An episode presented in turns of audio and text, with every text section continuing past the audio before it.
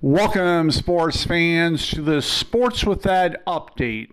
In the Tigers' 3 2 loss to the Houston Astros earlier today, Miguel Cabrera had his 600th double of his career.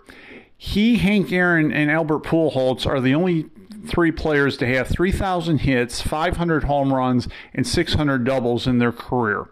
Unfortunately, this is the third consecutive game the Tigers have lost a game 3 2, and it's the first time that I know of in Detroit Tigers history, maybe perhaps in baseball history, that a team has lost a game three consecutive or lost three consecutive games rather by the same score.